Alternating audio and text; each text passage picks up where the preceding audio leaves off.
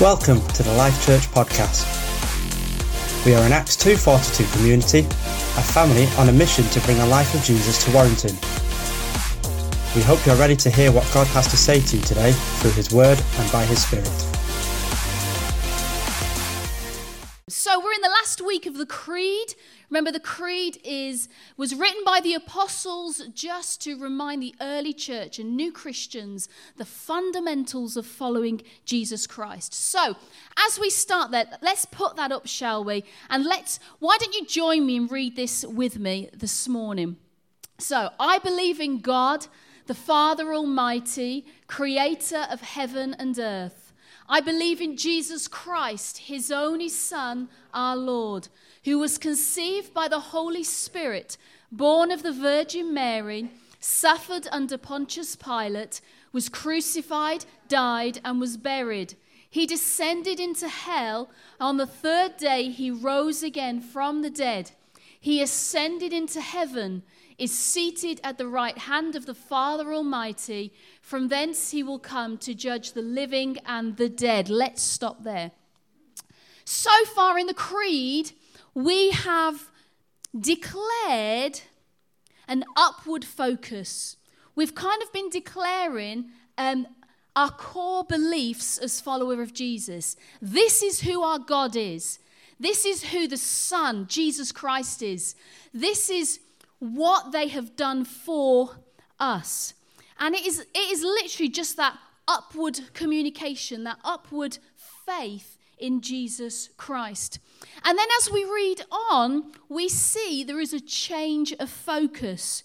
It goes on, read with me. I believe in the Holy Spirit, the church, the communion of the saints, the forgiveness of sins, the resurrection of the body, and life everlasting. Amen. From believing in the Holy Spirit, the creed changes direction to an outward focus. And it is beginning to just remind us that what we believe as followers of Jesus, it is not just an upward thing. What we have received from God begins to move outwards towards other people. And the line that we're going to look at today is this it's, I believe, in the church, the communion of saints. Now, when I say the word church, what pops into your mind? What image comes into your mind? Maybe it's this a really beautiful, picturesque church building with a beautiful steeple. Maybe it's a school hall. You know, if you say, Oh, yeah, I'm going to church, do you think of this, this school hall that you meet in? Maybe it's some trendy evangelical church like Bethel, you know, kind of all done up to make it look a little bit more trendy to invite people in. But in fact, we all know, don't we, that that is not the church. The church is, Elizabeth, thank you, the people of God. And how you and I see the church actually will affect how we act towards it. See, the church isn't a building. The church is the people of God who profess Jesus Christ as their Lord and their Savior. They are men and women, boys and girls, who have faith in God, in Jesus Christ as their Savior, and the Holy Spirit. And just think about this for a moment that today, all around the world, there are millions and millions of men and women, boys and girls, who are meeting just like us. They're singing songs, they're reading the Word of God, they're praying for each other, they're breaking bread, they're having fellowship. Some are in huge buildings, some are in school halls, some are in trendy evangelical churches, some are in living rooms, some are hiding as they're doing it. They're in secret. But all of these are the church, the people of God. And the Bible tells us that one day the church, from every tribe, nation, and tongue, we are going to be together worshiping God, with Jesus Christ in heaven. Revelation says these words. John, who was a disciple of Jesus, he has this vision of heaven. And um, this is what he writes He says, After this I looked, and there before me was a great multitude that no one could count, from every nation, tribe, people, and language, standing before the throne and before the Lamb. And what a beautiful picture that is of God's people, the church, worldwide, all in one place, worshipping God. And the great news is the church keeps growing. And understanding and caring for the worldwide church is vital. Daniel said a little bit about it this morning going over to the Gambia. You know, caring for the church out there. If someone in our family was struggling, we wouldn't leave them to struggle, would we? We would jump straight in. We would help them in any way that we could.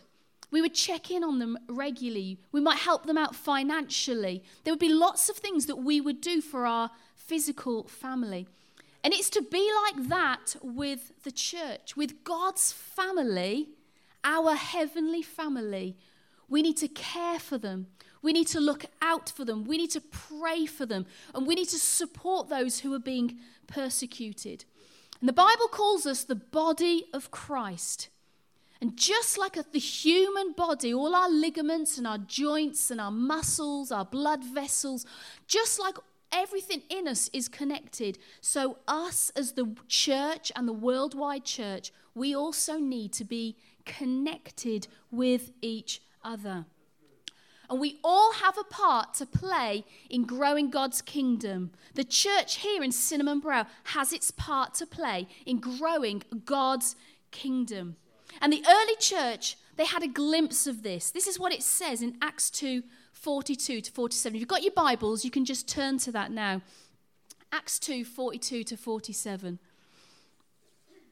It says, They devoted themselves to the apostles' teaching, that's the words of Jesus, and to fellowship, to the breaking of bread and to prayer. Everyone was filled with awe at the many wonders and signs performed by the apostles. All the believers were together and had everything in common. They sold property and possessions to give to anyone who had need. Every day they continued to meet together in the temple courts. They broke bread in their homes and ate together with glad and sincere hearts, praising God and enjoying the favor of all the people. And the Lord added to their number daily those who were being saved. We see in this passage, first of all, a church devoted to the teachings of Jesus. They were devoted to gathering together. And as good as it is to read Christian books, to listen to Christian podcasts, there is nothing that can replace being in the room with other believers, listening to the teaching of God, teaching that are to you as a community. You see, God can say things here in this room that He won't say to the church in Orford that he won't say to the church in Latchford or in Lymm or in Penketh. God has something for Cinnamon Brow, things he has to speak to you about, things about how you're going to reach this community. And if we are not in this room, we will miss out. So it's important we gather together. Being in the same place together on a re- regular basis also meant that the church were able to pray with each other, to open up their lives with each other, to learn how to have compassion for each other. It says, even to the point of sharing their wealth with those who had need. And God has called us to be a relational church, to know how to relate to one another. A church that lives in right relationship with God, that upward focus, and right relationship, that outward focus as we put our faith into action. And as we read in that, that Acts chapter 2, we see it says that the way the apostles and the disciples and the early church lived out their life together, the, it resulted in many being saved. So we have to believe in the church, the God given structure, with Christ as the head, so in order that we can live out his mission on the earth. And we do that through the next line. It's called the communion of saints. Our faith is not just between us and God, it's not a private thing. It's an individual thing, but it's not private. Our faith needs to be outworked in the lives of other people that we come into contact with. Faith needs to be outworked amongst each other, and faith outside of these four walls. You know, I play the piano, and growing up, I had a non electrical piano. So, those of you who understand, it's a proper piano, yeah? And um, the problem is with the proper piano, though, unlike a beautiful electronic keyboard, is that it has to be tuned, okay? Because you start to get those, you know, you have a, you ever kind of gone into um, a room and you've played a piano and it's like honky tonky, yeah? You know, that kind of sound. And it needs tuning. And so to tune a piano, you need something called a tuning fork. Here it is. It looks very insignificant. But a tuning fork is required when you're tuning the notes because it has a perfect tone. And you could try it by ear, you know, like like when a guitarist they're tuning their guitar and they can do it by ear yeah they've only got like six strings i mean it's not much is it to tune six strings but a piano has 88 different notes and if you get it slightly off you can imagine as you're working up the piano as you get, if it's slightly off by the time you get to the end note it is going to the whole thing is going to be completely out of tune all right another way you could think about it is sometimes I've heard the analogy of, you know, a pilot in an aeroplane, and they're on course, but if they were just one degree off, yeah, it kind of like over 100 miles, they would actually be like 22 miles off course. Because even if it's just slightly, as the further distance they go, they're just further and further. And it's, and it's a bit like that with a piano. So you need a tuning fork to be that constant, that standard for every single note. So as you tune it, it will be absolutely perfect. A.W. Tozer said this. He said, Has it ever occurred to you that 100 pianos, all tuned to the same fork, are automatically tuned to each other?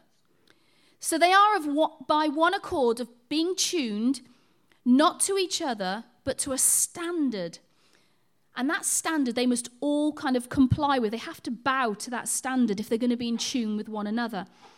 And then he says, so 100 worshippers together, if each one is looking to Christ, they are in heart nearer to each other than they could possibly be. And the communion of saints is the local body of Christ who are tuned together with Jesus as their standard, with Jesus as their constant in their own lives. Jesus is your tuning fork. Jesus is my tuning fork. And if each of us are tuned to Him, we will be tuned to each other. John 17 um, Jesus prays this. He says, I have given them the glory that you gave me, that they may be one as we are one. I in them and you in me, so that they may be brought to complete unity.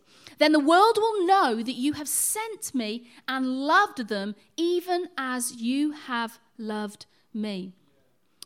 Between Father, Son, and Holy Spirit, there is complete unity, complete oneness. And Jesus prays that we would know that oneness and that unity also. You and I, we have been designed for deep connection. And this oneness together should be evident in how we live our lives. So, how do we know if we are part of this communion of the saints? we have to ask ourselves a question Do I belong to my local church or do I go to the local church? You see, belonging and going are two very different things. Let's look at my past relationship with David Lloyd gym. You see, I used to be able to say that I belonged to David Lloyd gym. I paid my subscription monthly. And when I went, it really did me good. In fact, there are a few regular faces that I would often see, and we would wave to each other. We'd have a little chat before a session started. And then at the end, you know, we kind of, that was good, wasn't it? It was great. Yeah, see you next week. And, and off we would go um, into the rest of our day. But actually, looking back, I didn't really belong there. It wasn't a priority in my diary because some days I didn't even go to the sessions. If you've ever been to David Lloyd, you'll know it has an outdoor swimming pool, a nice sunbathing area, and um, ice creams in the little bar area as well. And, and so some days I'd be looking, oh, it's time for the session. I'll just get an ice cream and I'll just lie by the pool instead. I, I really wasn't committed. After a while, I started to feel like a fraud. And then I stopped going altogether. Sometimes the barrier for us belonging to church is that feeling of lack of connection. Sometimes we stop belonging because we get hurt. Sometimes we feel that we're too messy to belong. And it's a lie. The truth is, church is made up of messy people. All of us here are messy. We're imperfect. And there are things in all of our lives that we have to work at if we want to follow Jesus closely, just like a gym. And belonging to God's people is something that God wants us to commit to. It's the communion of saints. It's messy, it's imperfect, but it's messy, imperfect people making Jesus their constant and choosing to be in oneness with each other. You and I, we've not been called to go to church, but we've been called to belong to the church and to enable each other just to flourish and grow. And belonging means we have to put down roots. We have to dig down into it. And the Bible is full of ways to enable us to do that. It's called the one another passages. I think there are around a hundred of these types of passages in the New Testament, 59 of which are specific commands to God's people. The one another passages, that word one another comes from the Greek word allelon, which means one another or each other. It's where we mutually respect and return what has been given to each other. And obedience to these commands are the basis of the communion of saints. And how we live out these will have a direct impact on our witness to the world.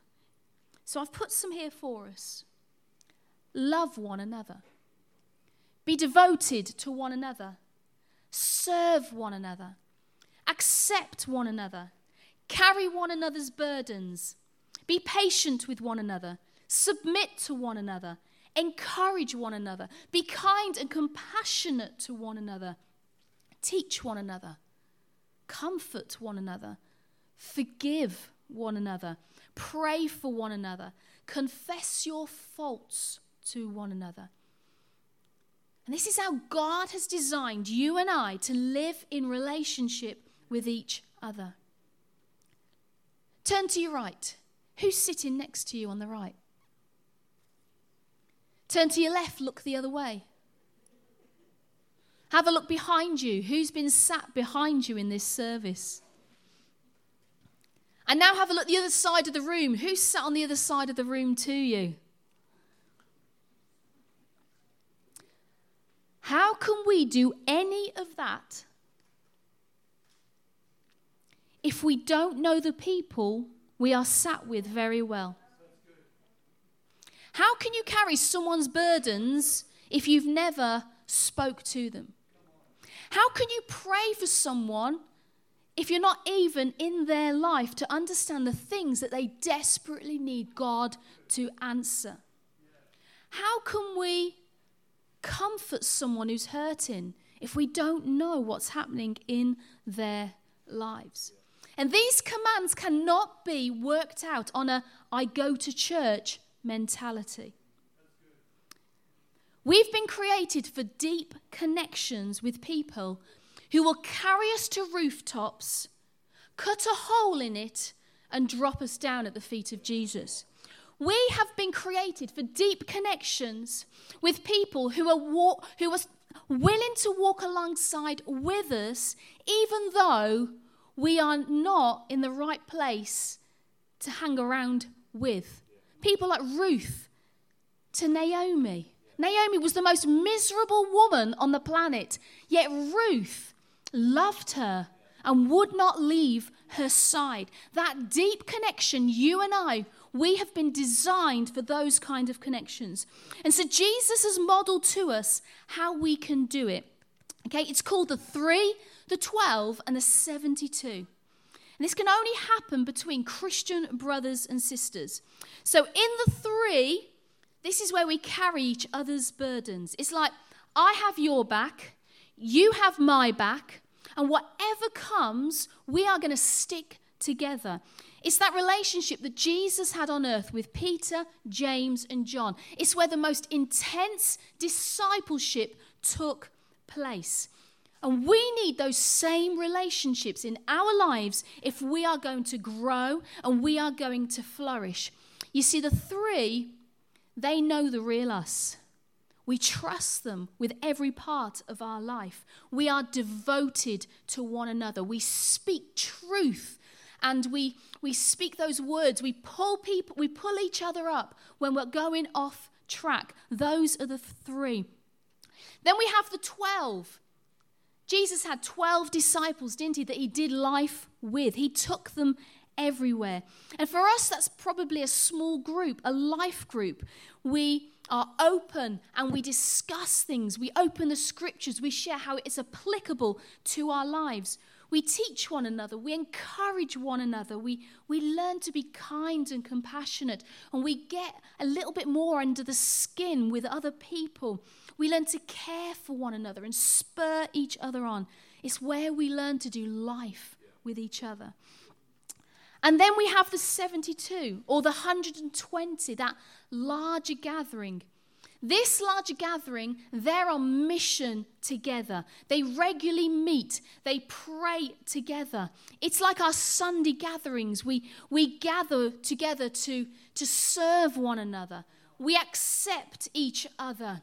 We greet one another. We live in harmony with one another. We commit to each other. And this larger gathering becomes a witness of who God is in our lives, becomes a witness to the community outside. And when we say, I believe in the communion of saints, we are saying, I give permission for people to speak into my life. In the, if in the good times I have people around me, in the bad times, I have people around me. And I need people around me. I need those in my life who are going to show me how to be a better mum to my five kids, how to be a better wife to my husband. I need those close enough around me who will stop me when uh, maybe my life is not in line with the gospel as it should be.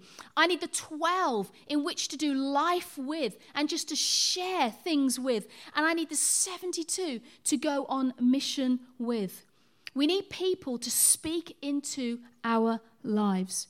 And the Bible calls us fools if we think we don't need that closeness with other Christians. Proverbs 11 says this Where there is no guidance, a people fall, but in a, an abundance of counselors, there is safety. There's a great quote from Max Lucado, and he says this Christ distributes courage through community, he dissipates doubts through fellowship. He never deposits all knowledge in one person, but distributes pieces of the jigsaw puzzle to many. When we mix, mingle, confess, and pray, Christ speaks. For a marriage or a family to be healthy, what do we do? We eat together. We spend time with one another. We turn up for each other. We, we pray for each other. And in the same way as followers of Jesus, we need to turn up for one another. We need to take care of each other. We need to pray regularly for one another. To, we need to be kind to one another. We need to share with what we have. You've been called to belong to the church. We say the church is the people of God. We've been called to belong, not have that mentality of going to church. We've been called to put the family of God at the center of our family life. And we've been called to devote ourselves to one another. I'll finish with this scripture. Hebrews chapter 10 says this Let us consider how we may spur one another on toward love and good deeds, not giving up meeting together as some are in the habit of doing, but encouraging one another. As I finish today, let me just ask you just to reflect upon that question that I asked earlier. Do you belong to church or do you go to church? Is this really your 72? Or is it just like my gym kind of experience? Just kind of go every now and again when it fits in my diary? Who are your 12? Who are you sharing life with? And who are the three that are able to really speak and dig deep into your life? And also that you can dig in, that you can encourage, that you can walk alongside also, because people need you in their lives also. Let's pray, shall we? Lord, I thank you that you have not designed this Christian life as an individual thing. Lord, you have designed us for connection because you are a God who loves to connect. Lord, I thank you that it's not about us just connecting with you, Lord, but it's about us connecting towards each other also. Lord, I pray, Lord, that we will grow as a family that we will grow as brothers and sisters who know what it is to really care deeply and love each other completely. Lord, we read in the scripture today that as the early church lived, Lord, like that, it says that daily people were added to them, that people daily were saved, Lord. Lord, we want that for this community. Lord, may our witness Lord, as the body of Christ in this place, Lord, may it be such, Lord, that people are added daily to this place, Father. Lord, we thank you for your kindness and your goodness to us, Lord. Lord, each of us saved and transformed by you. And Lord, I pray that we will know what it is to also share that same kindness and goodness with each other. Lord, help us to, to get to know one another, Father. Help us in order that we might grow in the things of you so that our lives would be cha- transformed and changed, God, so that we can see that same transformation in the lives of others also. Yeah, we ask this in your name, Jesus. Amen. We've come to the end of this week's message. We hope you've been impacted and inspired. Please keep up to date with everything that's happening by visiting our website at www.lifechurchwarrington.com.